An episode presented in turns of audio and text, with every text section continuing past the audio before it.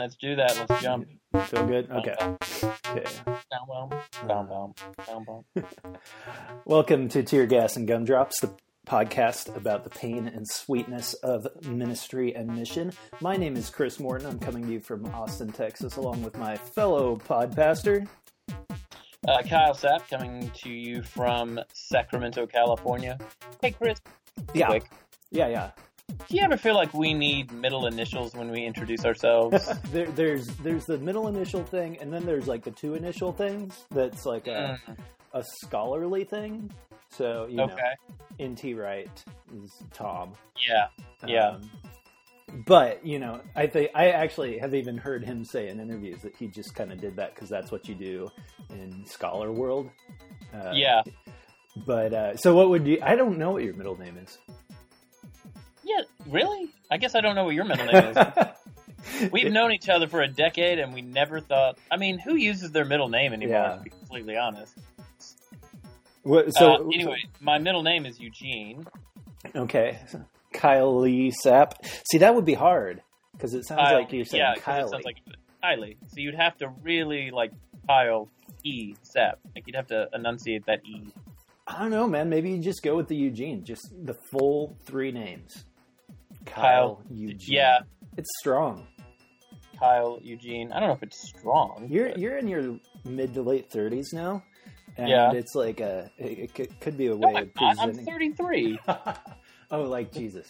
Um, that's careful. That might get not for long. Um, yeah. Uh, I guess I'm the one in his mid to late thirties. That's funny. Um, yeah. Uh-huh, you're... I'm older. Uh, David, Christopher David. So Christopher D, Chris D. I have thought Christopher would be good, but uh, yeah. No I like, names. I like Christopher David Morton. Uh, yeah. C D Morton. C D. C Morton would be great. Yeah. That's a good, that's a good one. All right. Anyway, this is all getting edited out, I'm sure. We'll see. Well, hey, um, so Christmas. Christmas. Hey, uh, what's your what's your favorite thing and least favorite thing about Christmas? Oh, let's start with start with know. least. Least got to be Christmas music. Ugh, just all Christmas, Christmas music. Pretty much.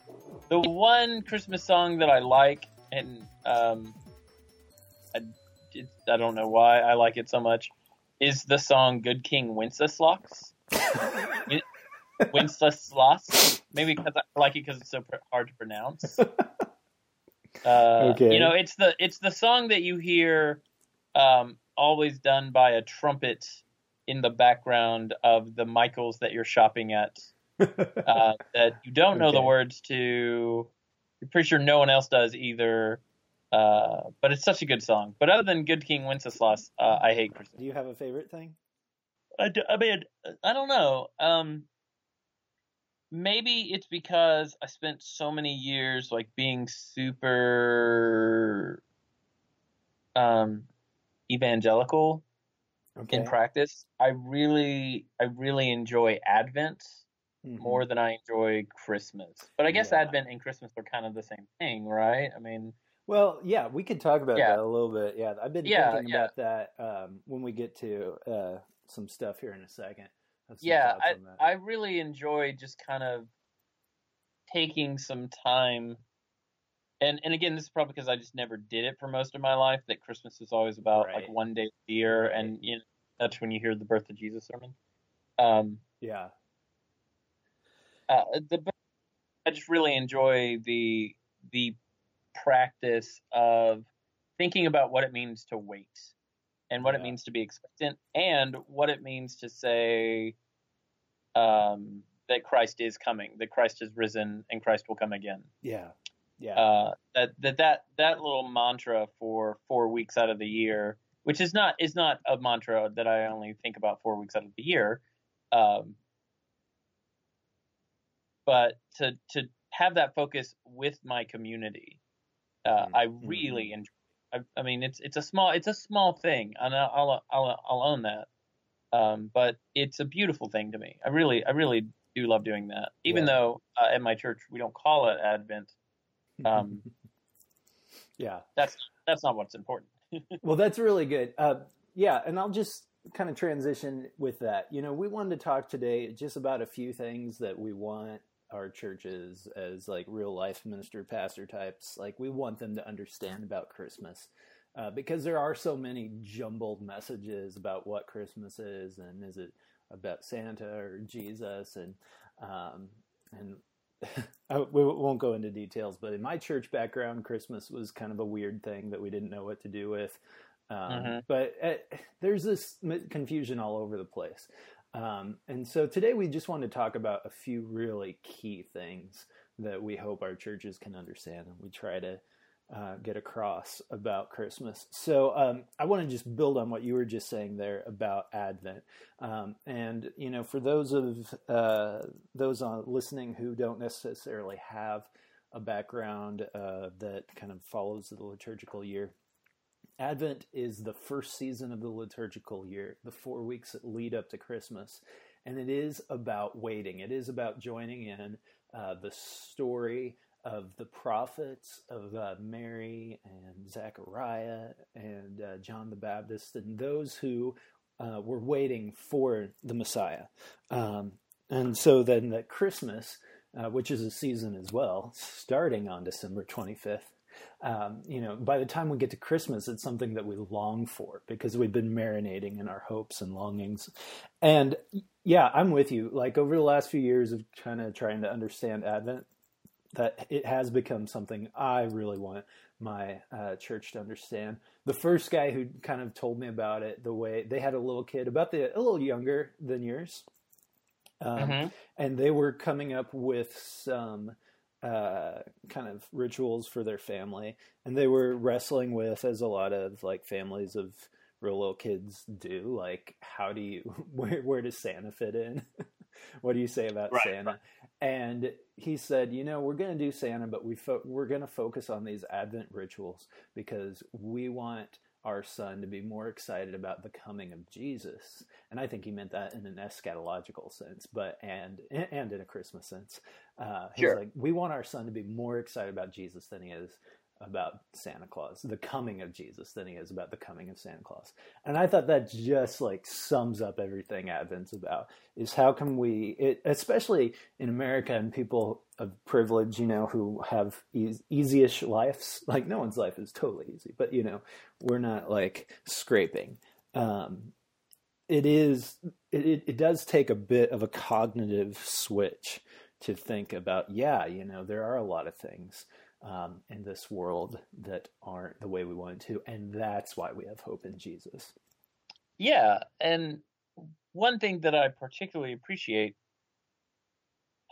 um, is that, it, for me at least, it feels like it elevates the conversation out of the arguments about Jesus is the reason for the season, or you shouldn't have Christmas, or uh, it, and it it takes the focus Uh, onto the, the conversation that we should be having all year round, which is that Christ is coming. Yeah. Uh, yeah. And and it, and it asks us to reflect upon a, upon that idea uh, in a way that is not bright and happy. Right. It's not comfortable. Uh, it's not. It, it's uncomfortable, and, and and and I think that in some ways gives it more legitimacy to me because it asks us to move away from the overly sentimental practices of Christmas trees and um, food. Yeah. And, and, yeah. and not that those things are bad. And in, in no way am I wanting to get rid of any of that. Um, but to just practice that mm-hmm. within a, within a lens of what we're, what we're remembering. Um, is totally. Not simply that Christ came, but that Christ is coming. Yeah. Yeah. No, that's good. Uh, yeah, that's good. So I guess if I could say it, like sum it up, what I want people to understand about that is like, we celebrate Christmas because we're still waiting on the fullness of the kingdom. Yeah. You know, we're I think it's great. still waiting. Um, Yeah, and I really want my church to understand that. Now, I know yeah. your uh, you're pretty much the full-time preacher now, and this is, I guess, probably your first Christmas to preach uh, for the, the weeks leading up to and following Christmas. I'd be curious, like, what's floated to the top for you as, as you've been preparing and getting ready for that? What are the key things and key texts that yeah, you want your church uh, to understand? So, um, I feel like I've had the most depressing Christmas series in, the, in the history of Christmas. Amazing. Because uh, as I have explored the text um, and and going through, uh, you know, I'm using I'm using the Advent text, but uh, you know, mm-hmm. I'm not not doing all of the, the liturgy or the any of that stuff. We're just you know preaching from the story. Um, sure. And the thing that has kind of struck out to me is the judgment that is connected to the coming of Christ. Wow. That I yeah. that I don't often talk about, uh, and that I, I feel like I've never preached about in Christmas time. Um, but that there is that there is a judgment that is coming, that, that a winnowing is on its way. But yeah. looking at that perspective uh, of judgment. And I, I think I said this a few weeks ago when I really hit the point home. Uh, I said something like in my sermon, uh, now before you start thinking Kyle has finally become the fire and brimstone preacher you always wished he would be, uh, trying to keep judgment within context of rescue mm. that uh, and healing, that what judgment is is is the is the demonstration uh, of good and evil and and the the mm-hmm. the deciphering of what goes where, and we find ourselves trapped within evil and needing someone to come in and say, this is unhealthy, this is what is breaking you, this is why you yeah. are flawed, and and bringing judgment into our lives so that we can find hope. Yeah. Uh, and, and not just hope, but healing. Uh, and so that's that's been kind of what has really, and and maybe I've not, maybe I've overdone this, maybe I haven't done this enough yet, I don't know. Um, but for me, I've never thought about Christmas in terms of the coming of judgment. Mm. Um, uh, now, are you leaning like into John the Baptist specifically, or are you finding this in all of the texts? In all of the texts. So uh, we start this year, because this is Advent year A. Um, And the the stories uh, are are odd to me, um, but within the within the Matthew narrative of this year, uh, you start we started with Matthew twenty-four, where Jesus talks about uh, the coming, the destruction of the temple and the second coming, and he uses that classic line uh, that is abused by. Um, the rapture theologians, you know, two will be in a field and uh, right, right. will be taken away and and all that jazz. And so he the he kind of starts off with this, this unexpectancy of what's what's on its way. And he doesn't it doesn't have a it doesn't have a happy note to it. It it has it, it it's it's a it is a happy note, but it's also a, a note of warning. Um and and just as Just as when the world did not know when Jesus was coming the first time around, so too will we not know when Jesus is coming the second time. Here, the the, the passages go back to John uh, chapter in Matthew chapter three, where John really hits home the the concept of the winnowing and the one who is to come, who baptizes with fire and the Holy Spirit, brings about purity. I mean, his his His declaration in Matthew three mm-hmm. is good news, but it's it's all dependent upon the perspective by which you hold it. It's yeah. good news if if if you're if you're if you're seeking righteousness. It's bad news if you're wicked. Right, um, and that's, that's true even within the coming uh, of uh, like like it's good news for Jesus to be born unless you're a part of the world, and unless you're part of the minions of darkness and Satan, who are seeking to um, stay rich and fat and and selfish.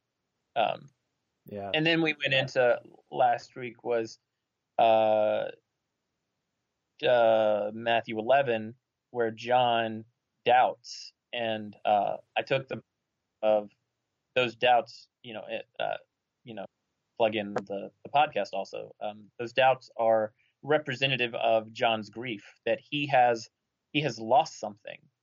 Um, hmm.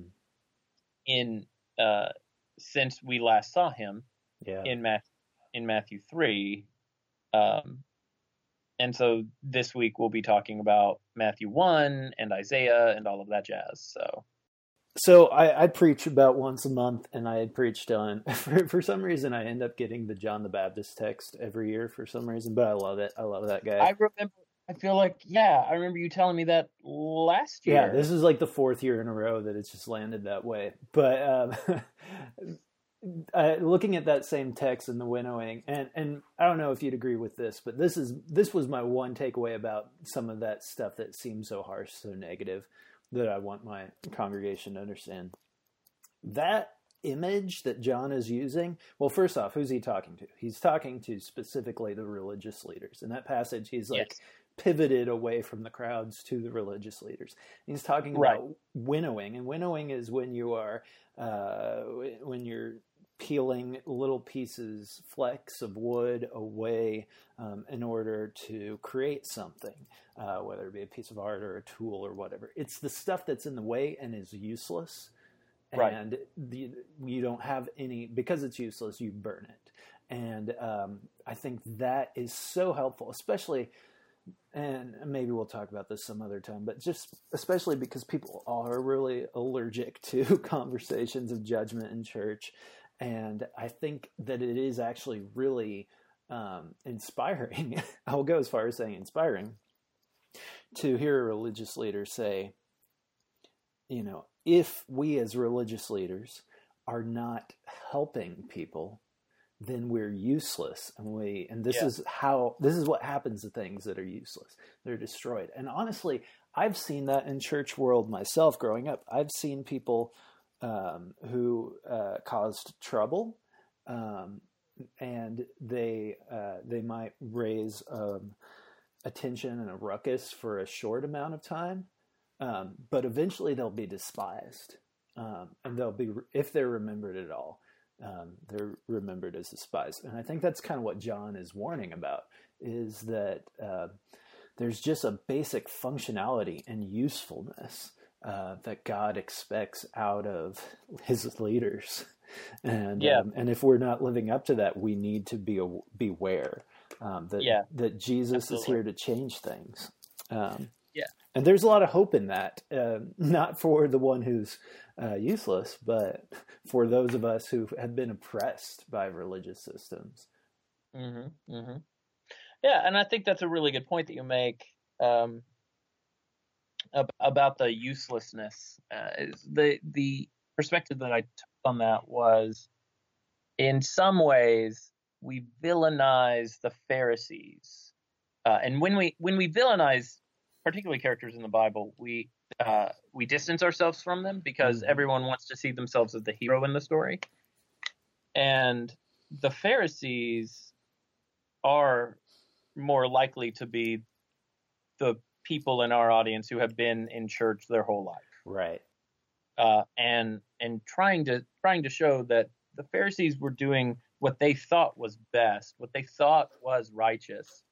Um, And yet, in the end, their good intentions were doubly harmful to mm-hmm. um, to their people, to to their students even. And I think that's something that we need to keep in mind, uh, even as we go into Christmas, as depressing as this may sound, that we are that no one is above falling, you know, mm. that that that that no one is above giving into sin, giving into temptation. Um, and so we need someone that constantly calls us back to that. Yeah. We need a time every year that constantly calls us back to to yeah. to that that that deeper reality that we are all broken, we are all flawed, even those of us who have been at this this game for twenty years of life. We're yeah. we're still we're, we're still being worked on. Man, I love that. Like, I guess I would summarize it as like no one is above being part of the problem. Yeah, absolutely. Man, that's a really good way to put it. Yeah. Well, um, you got one or two other things that just from, from your teaching these four or five weeks that you really hope people walk away from this Christmas season? Um, you know, so this may not be anything that I hope people walk away from, but the Isaiah seven passage and the way in which Matthew uses it has okay. always um, has always been mind-boggling to me. Mm-hmm. So um, give us just a little reminder of those two passages. Oh, right, right.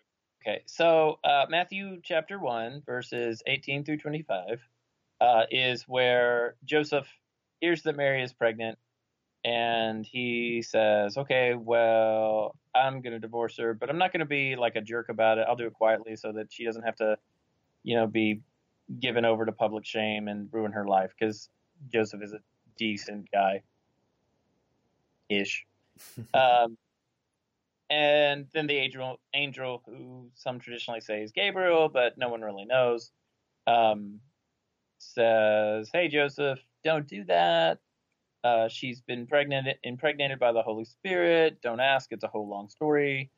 um, and you are to give him the name Jesus, for he will save everyone from their sins. And then Matthew takes this editorial side, as he does, like, the whole book. As he is wont. As he is wont, if you will, um, to say, um, this came to pass so that the words of the prophet would be fulfilled, uh, and they will give him the name Emmanuel, which means... Uh, the vir- well, I'm sorry. The virgin will be, give birth to a son, and he will be given the name Emmanuel, which means God is with us. Yes. And so, uh, it's a great, you know, it's a great little prophet, prophetic passage.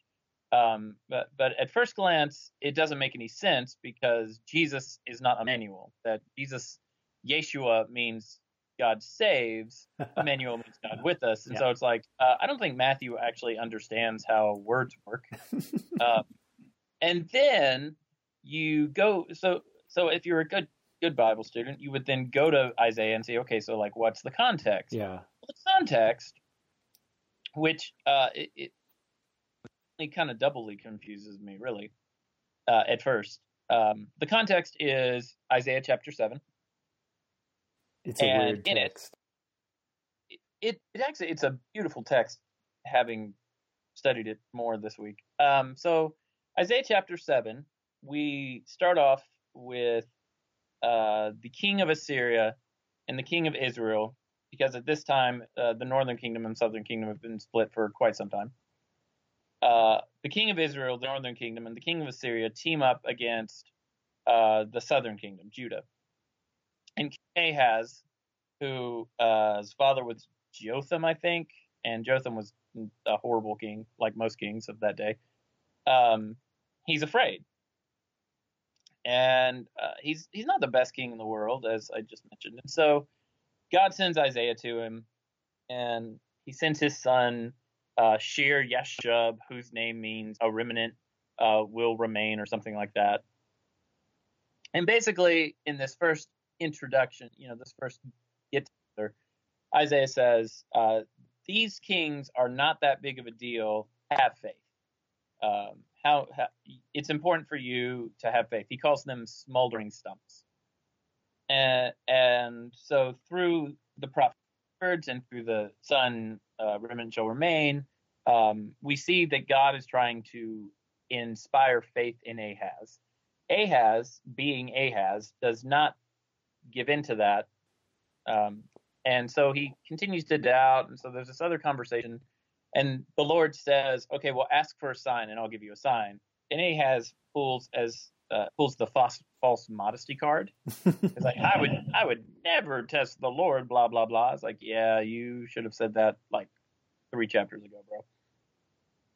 Uh, and, and God uh, kind of ambivalently, I guess, is like, well, I'm going to give you a sign anyway, you idiot. It's in the Hebrew.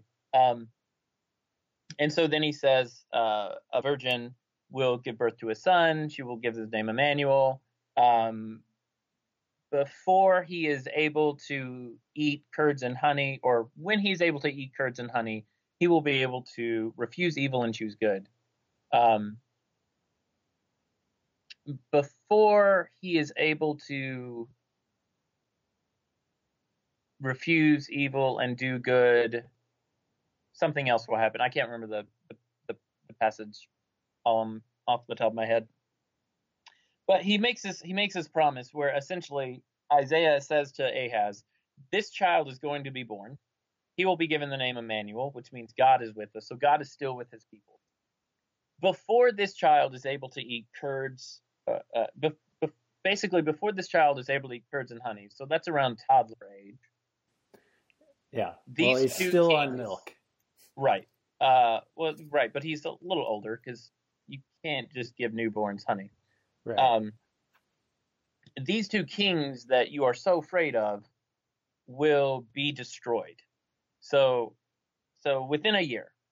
But then the latter part that I skipped on the prophecy because I just can't remember it is a warning to Ahaz that a time is going to come in Judah's life that has been like nothing they've ever seen since the days uh, of Ephraim and, and the rebellion, where the Assyrian king is coming. And so it's this this kind of double promise of hope and judgment, that you will be rescued, but the king of Assyria is going to come and do some bad things uh, as well. And all of this is kind of fleshed out more in Isaiah chapter eight. It's really cool. And so when Matthew, in his post-resurrection eyes, is hearing about or or researching, whatever, uh, the story of Jesus' birth, he sees a couple of things. Number one, Um, he sees Jesus as the fulfillment of this hope of God being with us, that that he is the fulfillment of even the name Emmanuel, that he is uh, that then and, and God with us is that is the inclusio of Matthew, where um, we get introduced. Inclusio is a the topic that's kind of shaping the whole book. We get it here in Matthew chapter one, and then it comes to a close in Matthew chapter twenty-eight. Uh, and lo, I will be with you always. And so it's just kind of God uh, among yeah, us. Yeah, yeah, yeah. Uh, God with us. What is what is God like? See Jesus. God will always be with us. So so he sees that, but he also sees Jesus as uh, as a child, uh, as a as a in the likeness of the Isaiah child. It, it, it, in other words, um, he is also a child who is born bringing hope and judgment. And the way Matthew understands fulfillment, it seems to me, is not that Isaiah was thinking about Jesus when he made the initial uh, prophecy, but rather that Jesus' story right. is a fuller understanding of Isaiah's words. Uh, and and that what Isaiah does, what Matthew does throughout his gospel is he uses, he's retracing Jesus' life as a recreation of Israel's story. Um, mm-hmm. And I just, uh, I was like, oh, this is so cool. Like you got, and you got a lot of good stuff there. Now, maybe my sermon's not going to be all that great about it, but um, you got some really good stuff there about God always being with us. And even the presence of God is this mixture of tension between hope and judgment. Yeah. Um, that has been kind of the, the maybe undistinguished theme of everything that I preached for the last three weeks. Um, but so anyway, so, so that's kind of where I'm at. I think that's, I mean, there's a lot there. There's a mm-hmm. lot there. Um, and it actually, it actually does kind of bring to like, I have one big takeaway that's like my Christmas takeaway has been every year for the last few years. Um, and it really ties into all of that that you're just talking about. Um, but I wonder, like, I know you're talking about the tension there, uh-huh. but if you remember, like, we were talking about um, John the Baptist. Right. And when John is criticizing the religious leaders, that that sucks for them. But yes. There's a lot of good news. That's a lot of good news to the rest of the crowd who yeah. were living under the the tax system that was like jumbled together between uh, church and state, uh, right, that right. were living under the uh, just the myriad of extra laws um, mm-hmm. and that that were impressed on them by their religious leaders. And so when um, so God with us, like your point in, is that like there is both judgment and joy in that God with us. But I almost wonder too, like to some audiences, that there's joy in that judgment. All right. There's freedom. There's a release of the captive, because it is sometimes it is these systems mm-hmm, you know, mm-hmm. yeah. that are causing that. And so I like, here, here's my big takeaway. And, um, I, I came across this, uh, years ago, first time I read, um, A Generous Orthodoxy by Brian McLaren. And like, I know a lot of people think Brian jumped the, jumped the shark or whatever. Um, but learn from everyone you can, um, to, you know, take, take the stuff that's good. Uh, Brian talks about learning about Christmas from the Orthodox Church, from the Greek Orthodox Church, and how in, um, their year and their theology and their, but also in their liturgical year, Christmas was the big deal, was the real center of things.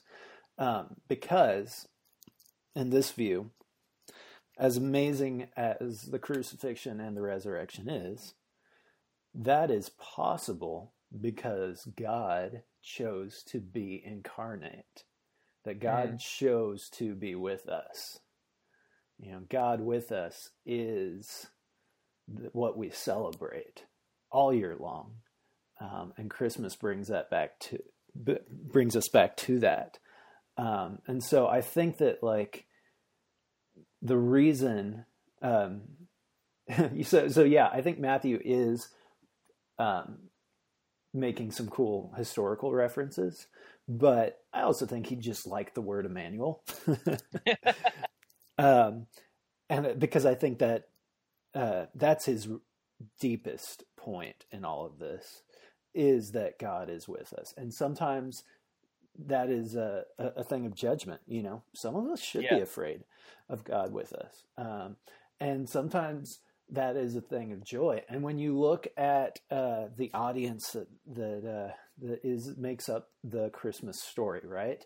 Um, right. Joseph and Mary, uh, Elizabeth and Zechariah, these are poor, struggling people in an oppressed system.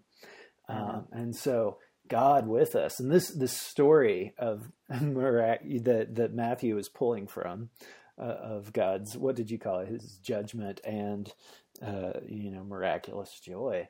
Um, that there, there's a lot to that. I just, I want people to know that Christmas is about the fact that God is with us. It's not just about all the little stories, right? It's not about the angels and the the sheep and the king and the kings and the camels.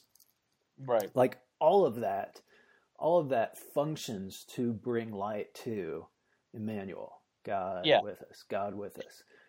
And, and part, go I, was, I was going to say, um, you know, the, the next character that Matthew meets, or that we meet through Matthew, is Herod, who has a mm-hmm. remarkably different interaction and response to the coming of Jesus that Joseph has. Right. That Joseph meets with obedience. Uh, Herod meets with, you know, Herodness. And I was thinking about how, as you were talking, how, how timely that is for right now, as we have so many people who are wrestling with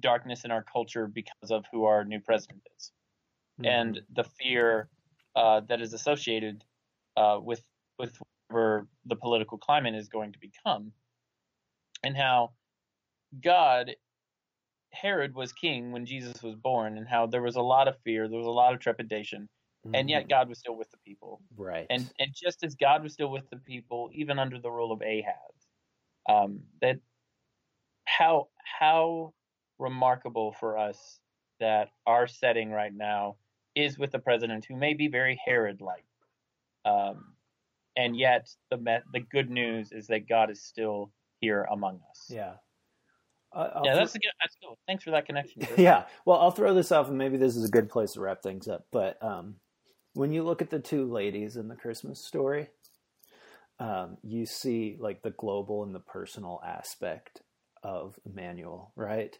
When, um, when the angel appears to Zechariah and this old couple gets pregnant. Yeah, there's a lot of cool things going on, and it's a callback to Abraham and all that stuff. But very practically, you know, you have God intervening in the life of a person who had lived with shame because uh-huh. she couldn't do the one thing that her culture told said gave her value. Yeah. Right? That's for Elizabeth. Um, God with us had this very personal. Um, it, it, it was giving her value. It was giving her meaning and purpose, and um, redeeming her story in a way that she didn't think was possible. Yeah. But then you fast forward and Mary shows up, right? And um, Elizabeth, you know, baby John jumps in the womb. Elizabeth blesses Mary. And what does Mary do? Mary proceeds to sing her heart out. And if you look at... Because look that, at the, that's what you do. You that's know. what you do. And if you look at the words of Mary's song, if you look at the Magnificat, it is a very clear political statement of oh, how yeah. God is in the business of bringing down the high and empowering the low.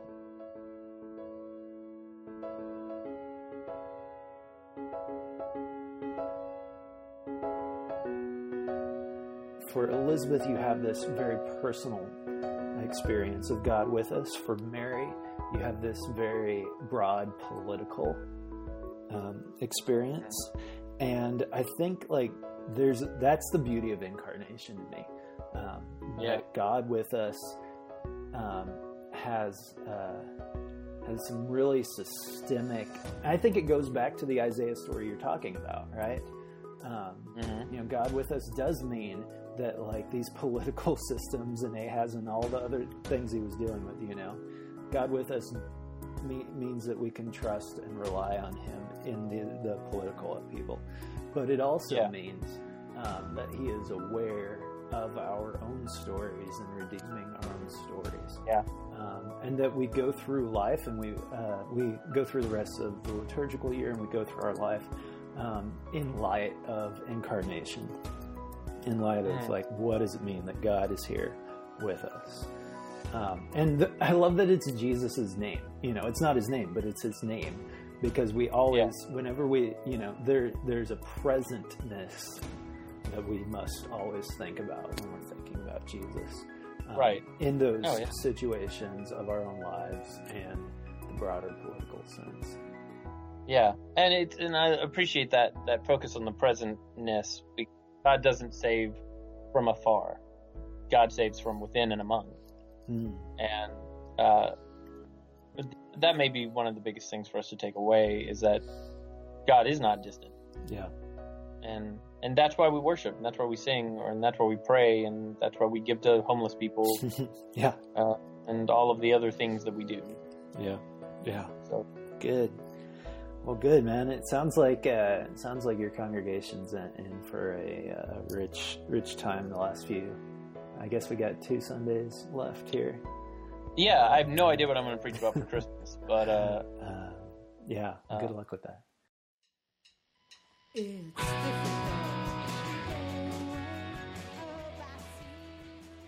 What do you guys? Uh, you, what are you, your family, and your church doing to celebrate the holiday? Um, so let's see. Uh, I mean, we're just, we're not, we're having church, mm-hmm. uh, per usual. And then, um, Aaron and I are coming home, and we have invited, uh, one of our young singles whose family is in like Tennessee, and she's going to come over and have Christmas lunch with us. And we invited our, Um, we also invited our neighbor, our upstairs neighbor. They're yeah. a young couple, and they're going to come over for Christmas lunch. Nice.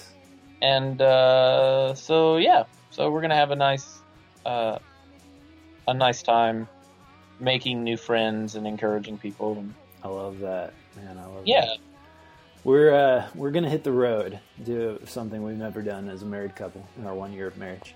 Um, we're Thanks for the clarification. Yeah, we're going to uh, drive to Colorado from Austin to Denver, where my parents are. Okay. Um, our church is having a uh, lovely Christmas Eve gathering. I'm really sad to miss it, um, because the chapel that we meet in is just gorgeous at sunset, and it's it'll be great. Uh, it's one of my favorite things we do all year. But we're going to get in a car and drive to Colorado.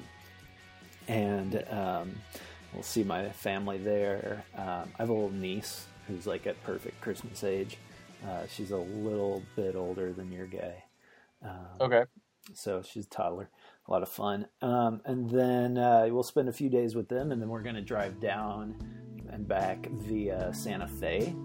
And uh, neither of us have ever been there, so we'll do some New Mexico skiing and uh, spend a few days um, in a, a Japanese spa there um, in Santa Fe, and just take in whatever. Yeah, I don't know, but I'm like, man, I'm so excited about a day off and a, few, a week off. It'll be so yeah. good. Um, and then come back and uh, do do New Year's with the friends. So Christmas with the family, a little uh, one-year anniversary trip, and uh, New Year's with the friends. Pretty excited about it. I'll be sad to uh, miss our church. We're actually, I don't know if you guys talked about this, we're actually taking Christmas Sunday off. Uh, wow. Because we're doing Christmas Eve, and that falls on a Saturday this year. Um, and it just seemed like that was enough. Uh, yeah. I think if we did a Christmas Eve thing, that would probably, that might be reality. Mm-hmm. Um, There, there was conversation about should we not have Christmas, uh, Christmas service. It wasn't very long. I, I get all the reasons why you wouldn't, and, and I don't judge any church that like is canceling their services. But for me, it feels, it feels really weird uh, to say that. And maybe this is a conversation we can have next time, because there are multiple meanings to why we have Christmas. Like it's not just right. You know, Jesus is the reason for the season, season, but there are lots of reasons. A lot of things that Jesus does anyway, um, but it felt weird to me uh, to not have a time where we come together and recognize totally a child. So totally. I think if we if we you know you guys doing Christmas Eve, if we did a Christmas Eve thing, then that might be something I would push. But yeah, yeah. Now in years past, when Christmas Eve didn't fall on a Saturday, we've still done Sunday. Um, yeah. There's just a lot, and it also has to do with the size of our community and the age sure. of our community. A lot of our right. people will be out, and so uh, you know there was talk of like um, doing like home or small group liturgy or something like that. Um, yeah, I just realized you know there's only like you can only do so many things, um, right? And uh, so yeah, there's no judgment. There's no judgment on my part. Right. Just, just be clear about anyone. You're, you're not you're not whittling us off. Um, no, no, no, no. I'm not winnowing anyone who's like, yeah, we've got young families, Christmas, right. and all that. Let's go church. Yeah. Uh, I mean, this is a thing that happens, I think, every five years. Totally. Yeah. Totally. Yeah. Well, good, man. Good. Well, uh, Merry Christmas, or a gloomy Advent, and a Merry gloomy. gloomy. I never know what to say. I need to find some like mainline friends to tell me what the proper Advent greeting is. Yeah, well, yeah, I don't know. Gloomy Advent, um, a, expectant an, Advent, yes. sir. A pregnant ad, Advent, ad, Advent. Uh, a pregnant Advent to you too. And um, yeah, this hey, has been Chris, good. Yeah. Why can't you tell our listeners uh, how they can get in contact mm-hmm. or support or yes, whatever? Yes, yes. Uh, so we would love it if you would uh, subscribe on iTunes, so you'll get the next episode as soon as it launches. Uh, we'd love it if you give us a review there. And um, if we're not uh, connected on Facebook, go ahead and do that. Give us just search for us. Uh, Tear Gas is two words, by the way. Search for Tear Gas and Gumdrops. Gumdrops is one word um, on iTunes and on Facebook. Uh, give us a like there so we can stay in touch with you, and you'll uh, hear about our next uh, episode, which hopefully, if we can get ourselves together here, will be a New Year's episode as well, mm. as soon as that comes out. So uh, all the holiday, all the holidaying this time around. All the holidaying. We should also, um, uh, for this season, we should do like the silly holidays that we don't think about. Like we should have a Groundhog's Day holiday. Yeah, Flag Day special. How does the Lord um, meet us in the shadows of our groundhogs? uh, is that Lent? No, it won't. Uh, it's not Lent. Yeah. Uh, I mean, I guess Lent will be Lent will be pretty close to starting at that point. Yeah. Oh man. There's that, that Christmas hymn, the Lord let, let me in the amazing. Shadow of my grandfather. Um, be like uh, The Long Halloween. Um, mm. Did you ever read The Long Halloween? Oh, yeah. Yeah, so a different Batman comic for each holiday of the year. So yeah. Good. Oh, so good. All right, man. Well, I'm going to stop recording here. But, yeah. Uh,